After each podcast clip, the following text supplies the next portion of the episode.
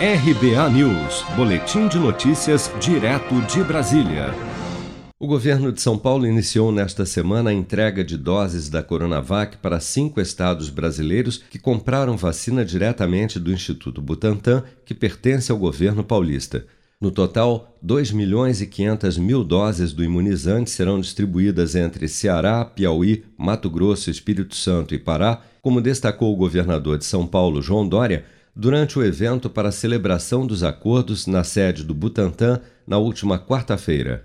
Conforme acordos previamente assinados, serão liberados aos estados um total de 2 milhões e 500 mil doses da vacina do Butantan para que mais brasileiros nos estados do Nordeste, Sudeste, Norte e Centro-Oeste do Brasil possam ser mais rapidamente imunizados segura e eficiente, ah, uma em cada quatro doses de vacinas aplicadas no mundo, foi a vacina Coronavac, produzida pelo laboratório Sinovac em Pequim, na China.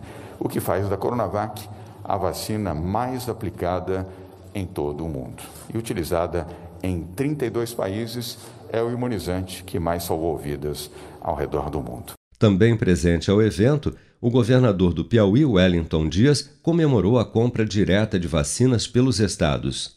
Fizemos várias tentativas de suprir essa falha do governo central, os estados e municípios podendo comprar, as barreiras sempre nos impedindo. Então hoje é um dia histórico. Água mole em pedra dura, tanto bate até que fura. Especialistas, porém, criticam a compra de vacinas diretamente pelos estados. Para o ex-presidente da Anvisa, Gonçalo Vecina, os acordos diretos acendem um alerta e podem enfraquecer o Programa Nacional de Imunização. Abre aspas.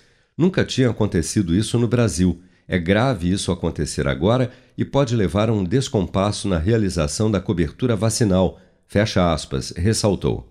Segundo o governo de São Paulo, a venda direta da Coronavac para os estados acontece após o Instituto Butantan concluir o contrato de 100 milhões com o governo federal no último dia 15 de setembro.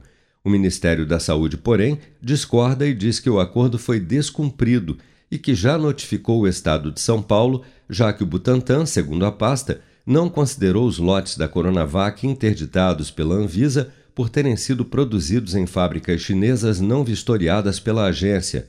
O Butantan, por outro lado, alega que as vacinas já entregues e interditadas pela Anvisa passaram pelos rígidos controles de qualidade do Instituto e que atendem a todos os critérios de segurança para seu uso na população. Com produção de Bárbara Couto, de Brasília, Flávio Carpes.